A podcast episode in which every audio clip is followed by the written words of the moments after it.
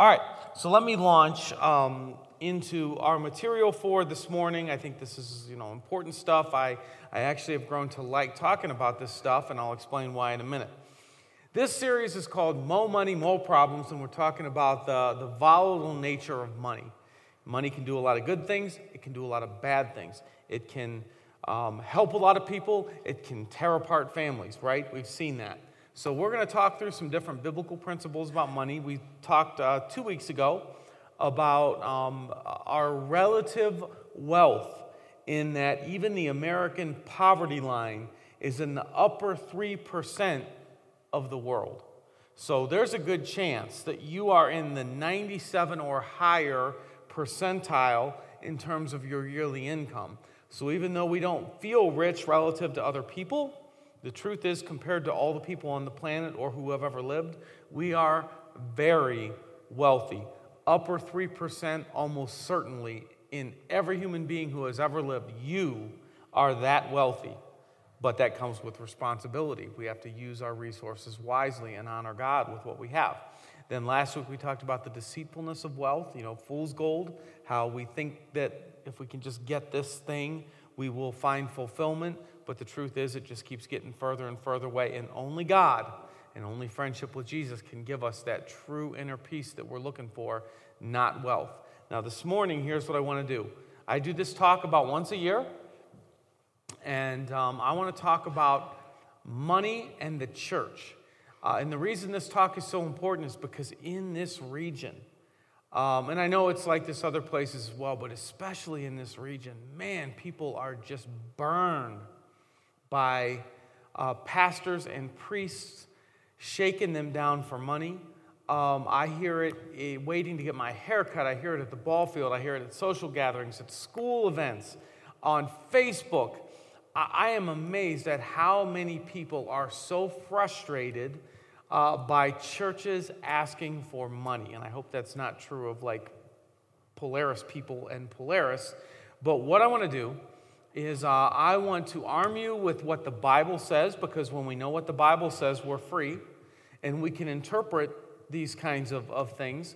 Uh, I, I, want you to, to know. I think that like there is nothing more fulfilling I think everybody wants to be generous. We love being generous. We love helping with our money. We just need to know who we can trust, where should it go, how much does God want from us. There's nothing more fulfilling than honoring God with your finances and truly making a difference in the world. We all want that.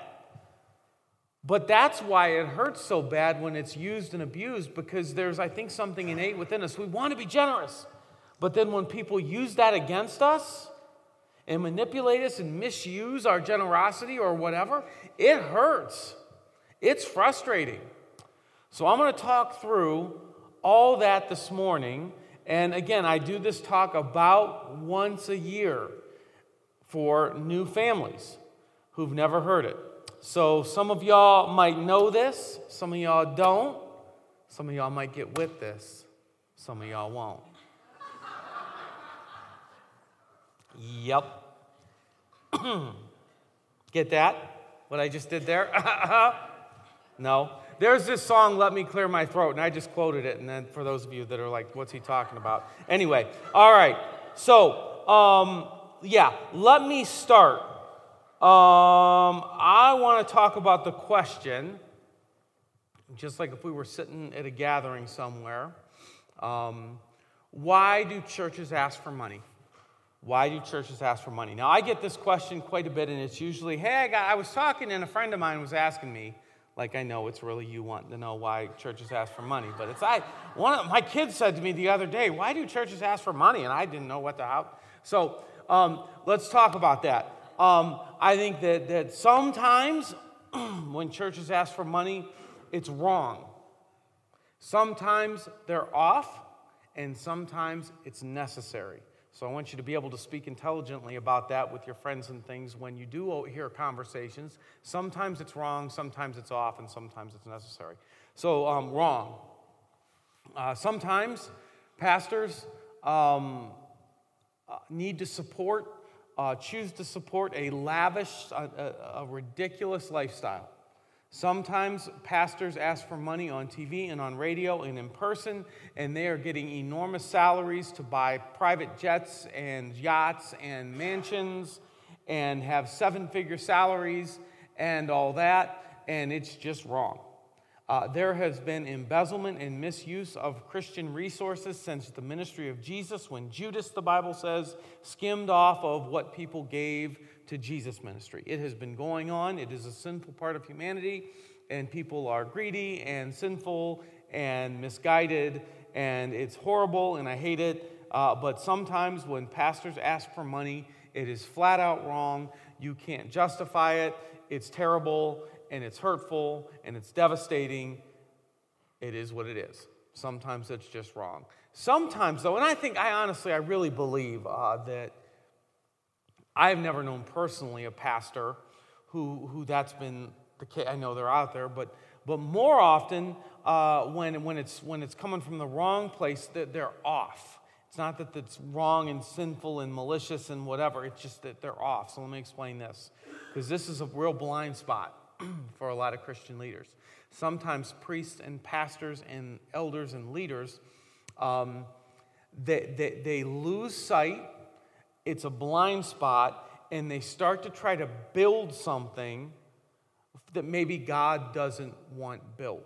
And this is why, for many pastors and priests and leaders and whatever, like they're giving of their own, they're not getting rich off of it. They're, they're hugely giving from their own family resources uh, to build this thing. And so, so what happens is pastors, and, and I think you can at least appreciate that um, um, it's true of us, that we have this thing we're passionate about called a church. Just like if somebody else was, was doing their career, they're passionate about it. Um, it's an extension of themselves, and, and they want to do well, and they want to go big, and they want to do this. And then you couple it with the desire to do something for God, and it's like, it's an extension of myself. This is my work. I want to do this big thing for God. But then this blind spot sets in, and they, they want to, like, I want to build this $40 million thing that, that is huge and big because it's for God and it's for people and it's about, you know, my work and I want legacy and I want success and I want, and, and all of a sudden they're just misguided building this thing that God doesn't want. Like in their mind, they feel like they're doing this great thing for God. And there's also some ego. I mean, I, you know, there's ego in that that you want, but it's, it's, you can at least sort of empathize because a lot of times you want, you know, your career to, and but it's but it's off it's like with with so many homeless and hurting people god maybe doesn't want this 40 million dollar ministry thing but it is the vision of the church leadership because it's misguided it's off and then they're hitting you up for money huge because they want you to support their big thing like they're supporting their big thing. Do you see where it's like nobody's getting rich off of it? It's not necessarily scandalous, it's just off. And it happens. So sometimes they're wrong, sometimes they're off. Sometimes it's necessary. Sometimes churches ask for money because it's necessary, because it costs a lot of money to have like this and to do this. So let me uh, let, us talk a little bit about that. Um, this building which is you know modest, and we actually got a very good deal on this building. But you can see, I mean, we don't have the the highest upgrades around here.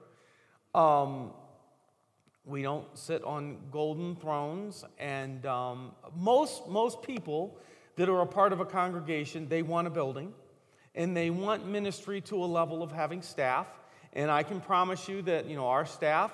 I, I, it would not be scandalous if there was this leak and you all saw our salaries. I don't think that anybody would be too upset by anything that anybody at Polaris makes, and I feel like we run pretty lean. Okay? When I talk to most people and ask, like, hey, what do you think it costs per month? Like, so let's say somebody asks, why do churches ask for money?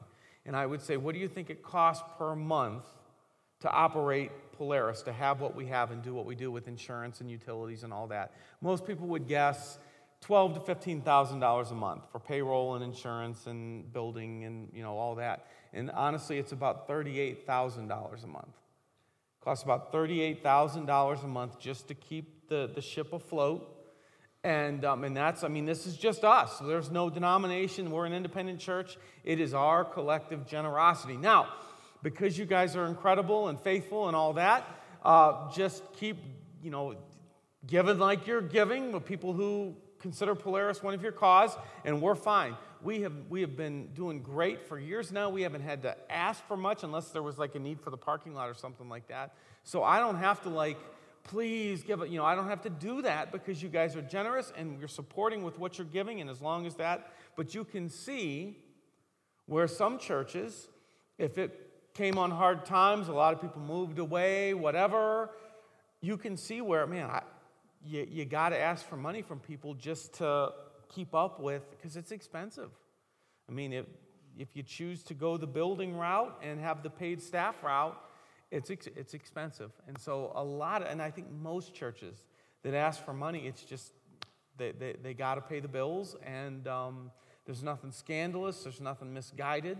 Uh, a lot of times, that's we take an offering every week at Polaris because we have to pay the bills. Um, so I hope that I hope that makes sense. I hope it's insightful, and maybe then um, what you can do is you can guide: is it is it off? Is it wrong? Or is it necessary? And help some of your friends and things that are frustrated um, have some insight into into that um, for why churches ask for money. You have any questions about that? specifically, just come talk to me, come talk to the elders. Um, I'd love to talk with you more about that. So that's, that's why churches typically ask for money. So let's talk about, um, I want to talk about four principles that can give you guidance so that you can have peace um, with thinking through like how generous does god want me to be how can i get giving right um, how can I know that, that I'm in the right lane for generosity? Um, help you interpret when, you, when, you, when you're asked by people to help support things. How can you have peace with all that? Like, what does the Bible say about giving? What does the Bible say about giving? Because if we know that, then we're ready for any situation where church leadership or whatever, if Polaris would ever fly off the rails and I'm asking for the, you know, the Polaris Escalade, um, you know these biblical principles and can decide what do I need, you know, to be a part of. Okay, so um, yeah, yeah, just just. Well, if you're giving one away, I'll take one, Herb. These principles can help you, okay? Principle number one you are blessed, first and foremost, to be a blessing. You are blessed to bless others. Step into that flow of life, and it will have a huge impact on your peace and on your fulfillment and on your joy. It's fun. It's fun to live like that. You are blessed, first and foremost, to be a blessing. Now, there's a place in, in Scripture that all kinds of, of scholars uh, agree is kind of a hinge, it's a turning point in Scripture. It's in Genesis chapter 12. It's when God steps in and begins to direct humanity a certain way. And what you could say, um, what I could honestly tell you, is I believe that this kind of frames up what the rest of the Bible is about. So, the 12th chapter, God steps in and redirects humanity, and, and it frames up what the Bible is about. Okay, so here we go. The Lord said to Abram or Abraham, Go from your country and your kindred or your people to, in your father's household to the land I will show you. And I will make of you a great nation. I will bless you and make your name great, so that you will be a blessing. Now, this is massive what God, let me talk to you in tribal language because this was ancient, ancient, ancient, ancient, ancient humanity. God said, Leave your tribe. I'm going to start a new tribe through you over here. Go to this place. I'm going to start a tribe through you. And through your tribe, I will bless you so that you will bless others. This was a radical new way of thinking because in tribal world, you took your tribe and gained everything you could for self-preservation at the expense of other tribes. It was about self preservation, it was about conquest. It was not about doing things to bless other tribes. He said, I'm going to change this up, and through your tribe, you are going to be blessed to be a blessing. Now, do we have that down as a humanity now? Like, do the nations exist for the good of others, to bless others? Do corporations exist so that everybody is blessed, or, or is it more about self? It, we still haven't gotten this down. We're still working on this.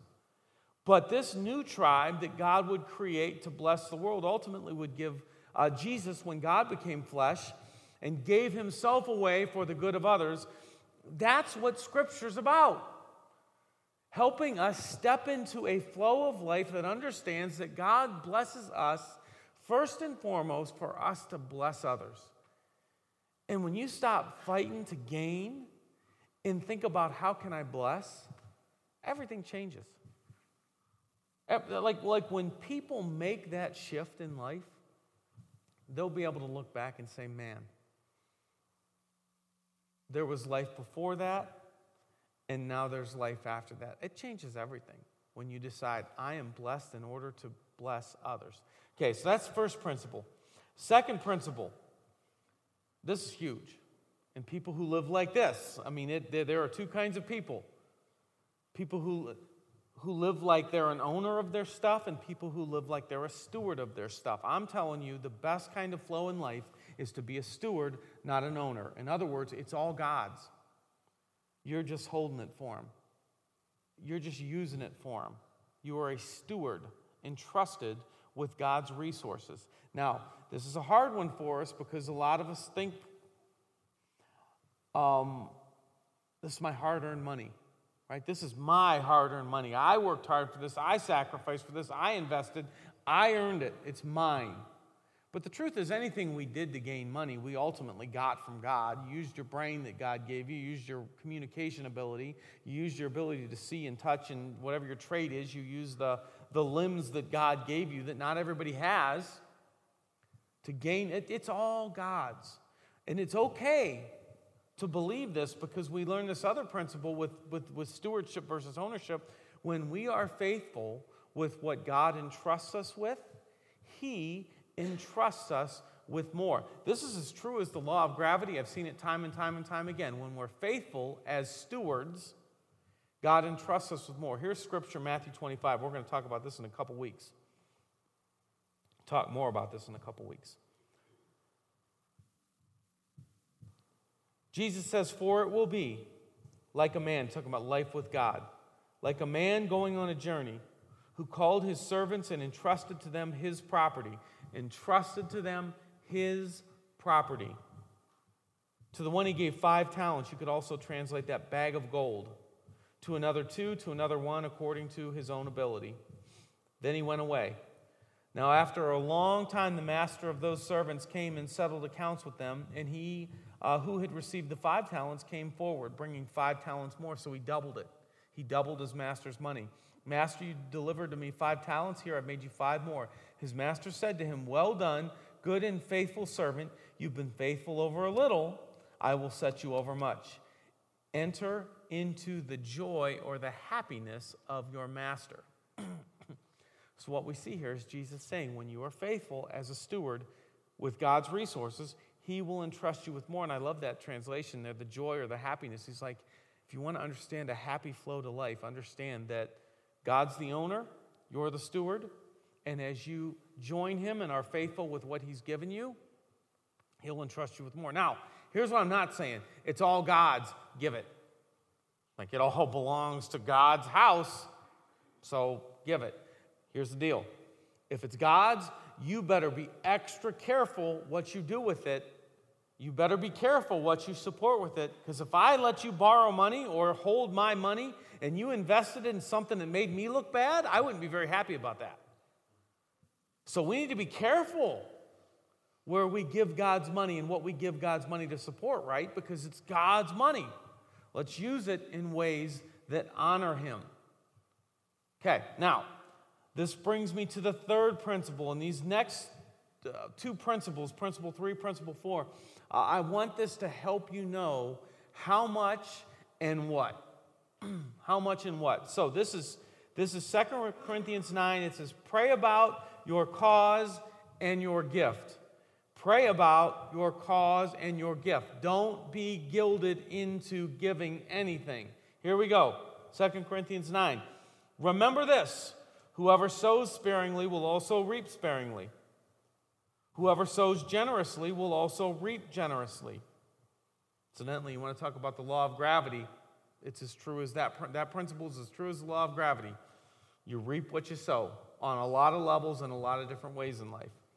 Each of you should give what you have decided in your heart to give, not reluctantly or under compulsion, not because some priest or pastor called you or shook you down for more money.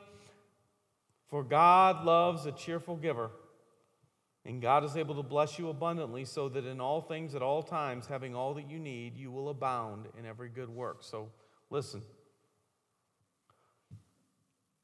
It's supposed to be something you've decided in your heart, not under compulsion. So if somebody has, has, if there's some priest or pastor figure, some church leadership thing that is like gilding you, manipulating you, hassling you, shaking you down, that's probably not from God.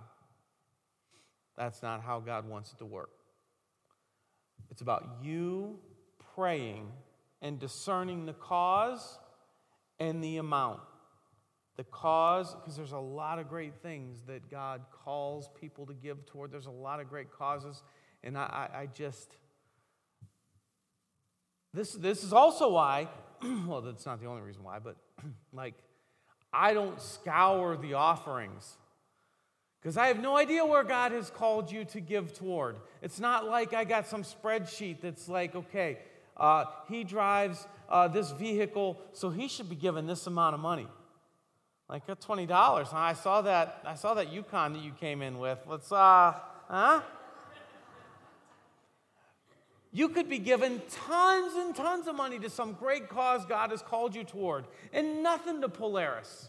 And you're completely obedient to what God has called you toward. I could never look and say, hey, where's our cut? Because I have no idea what God has called you to give toward. I do know that God wants you to be generous. There's something out there that God wants you to be generous toward. I have no idea what it is. And I know that your life at its best won't happen until you step into that flow of where God wants you to give and how much God wants you to give. But you need to think hard and pray hard about what cause He lays on your heart and the amount. All right, now let's let's get to this fourth principle here.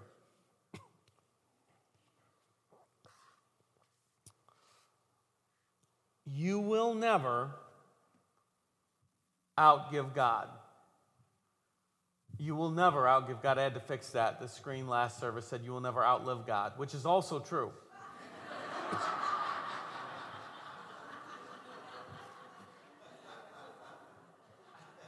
hmm.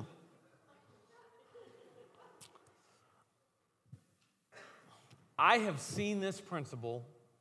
I'm going to I'm going to walk you through a scripture in a minute here and it's it's like the big guns. It's it's the real. It's it's okay.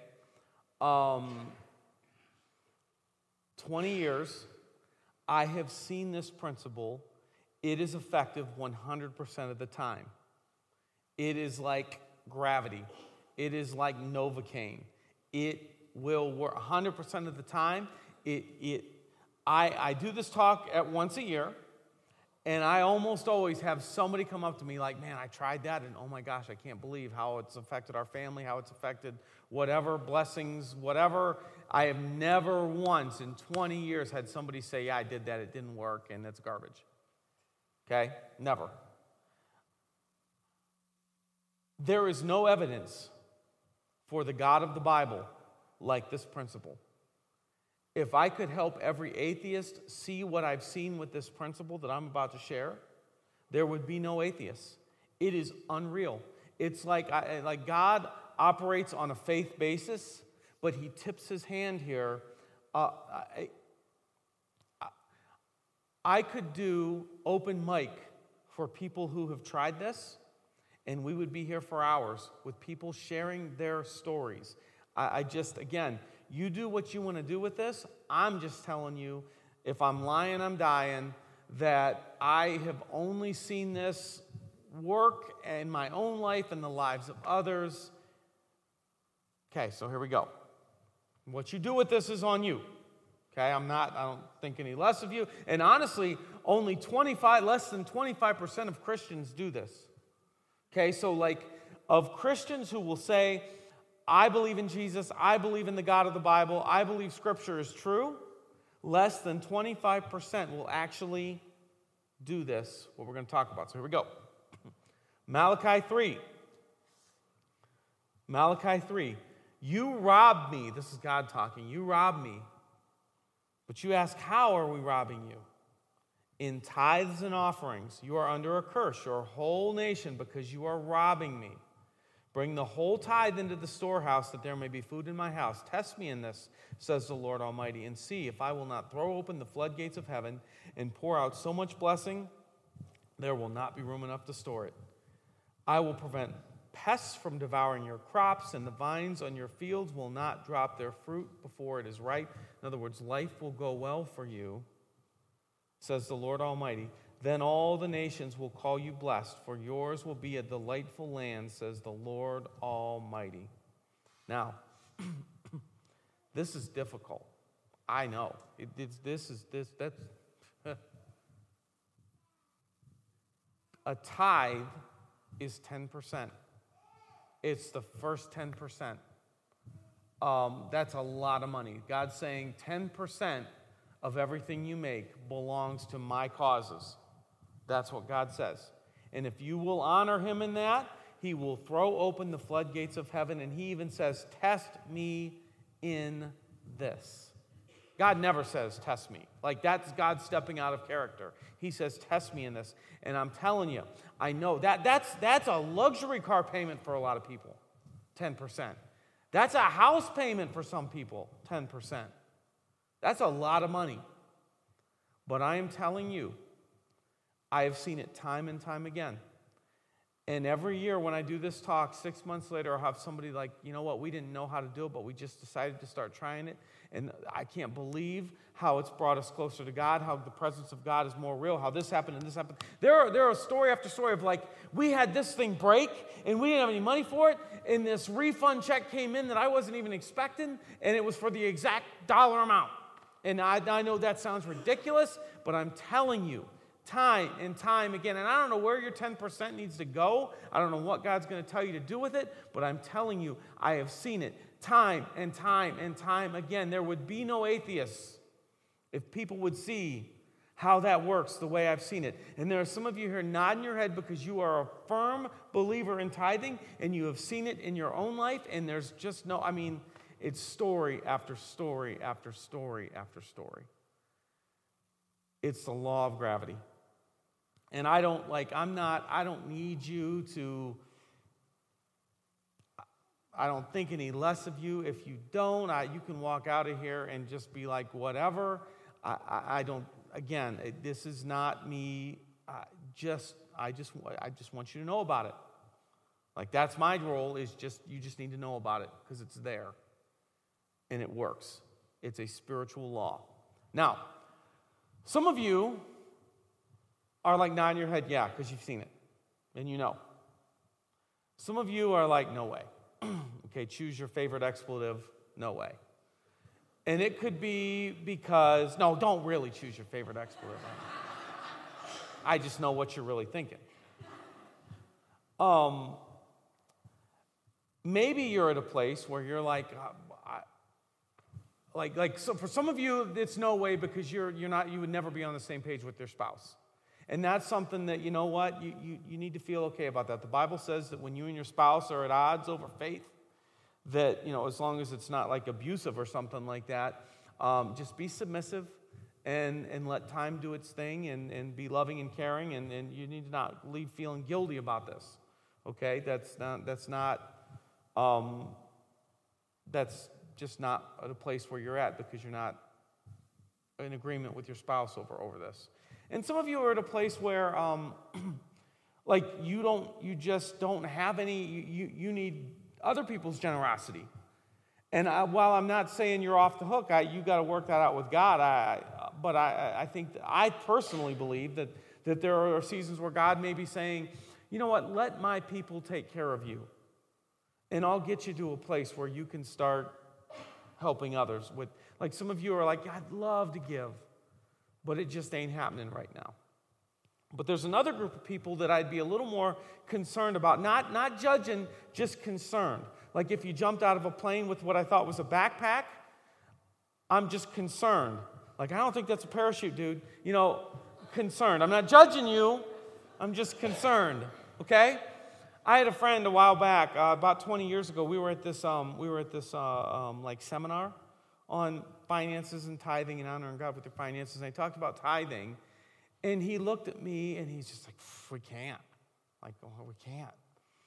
And and it's one of the again, I'm, it's not a judging thing. It's just I just knew because I was friends with the guy. Like they lived in a nice neighborhood, like nice neighborhood and his truck was nice and his you know huge sports memorabilia collection high-end clothes and it's like I, you know i didn't say anything. I was only 22 at the time. I don't think i'd say anything anyway. But it's like really? You can't? I, I, i'm thinking that like if one of your family members was diagnosed with something you had to come up with 10% to help them live you probably would be able to make some adjustments.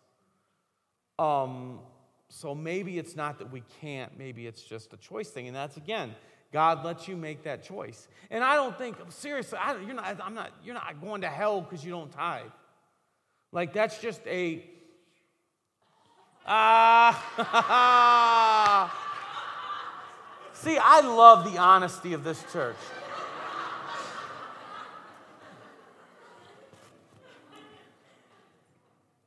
Um, it's just one of those spiritual blessings thing that, man, I, I, would love for everybody to see God work in their life um, when they trust Him with something like that, because that's a big, that's a big leap of trust. And God responds. He says, Test me in this, and He'll respond, and, and He just does. He just does. So, so listen, um, um, you have any questions about any of this, just, just come talk to me. I, would love to talk about this kind of a thing. Uh, I, I love to help people overcome uh, the hurt and pain uh, from money in the church. Um, I love to open eyes to what God really says. I hope that you'll step into a flow that says, um, uh, I'm blessed to be a blessing, and you will be blessed as you are a blessing. I hope you'll make the move to see everything you have is from God, and especially like even like like you're, you're raising God's kids. They're first and foremost God's kids. That's God's house. That's whatever. That's that you. you um, I, I hope you will take some real time and, and, and space to pray about what God wants you to give and how much. And man, I would, I would love for you to consider trying tithing. I think that you'll be blown away at how God responds to that. I don't know where He wants you to give it, um, but I think that you'd be blown away uh, if you gave that a shot for a few months. Just, just said, All right, God, I'm going to test you in this. So, again, um, any, any, any thoughts, any questions, any concerns, talk to me, talk to the elders. Uh, I want you to feel good about this. Um, I want you to get past any bitterness because um, there's too much to benefit from generosity to just write it all off and throw the baby out with the bathwater.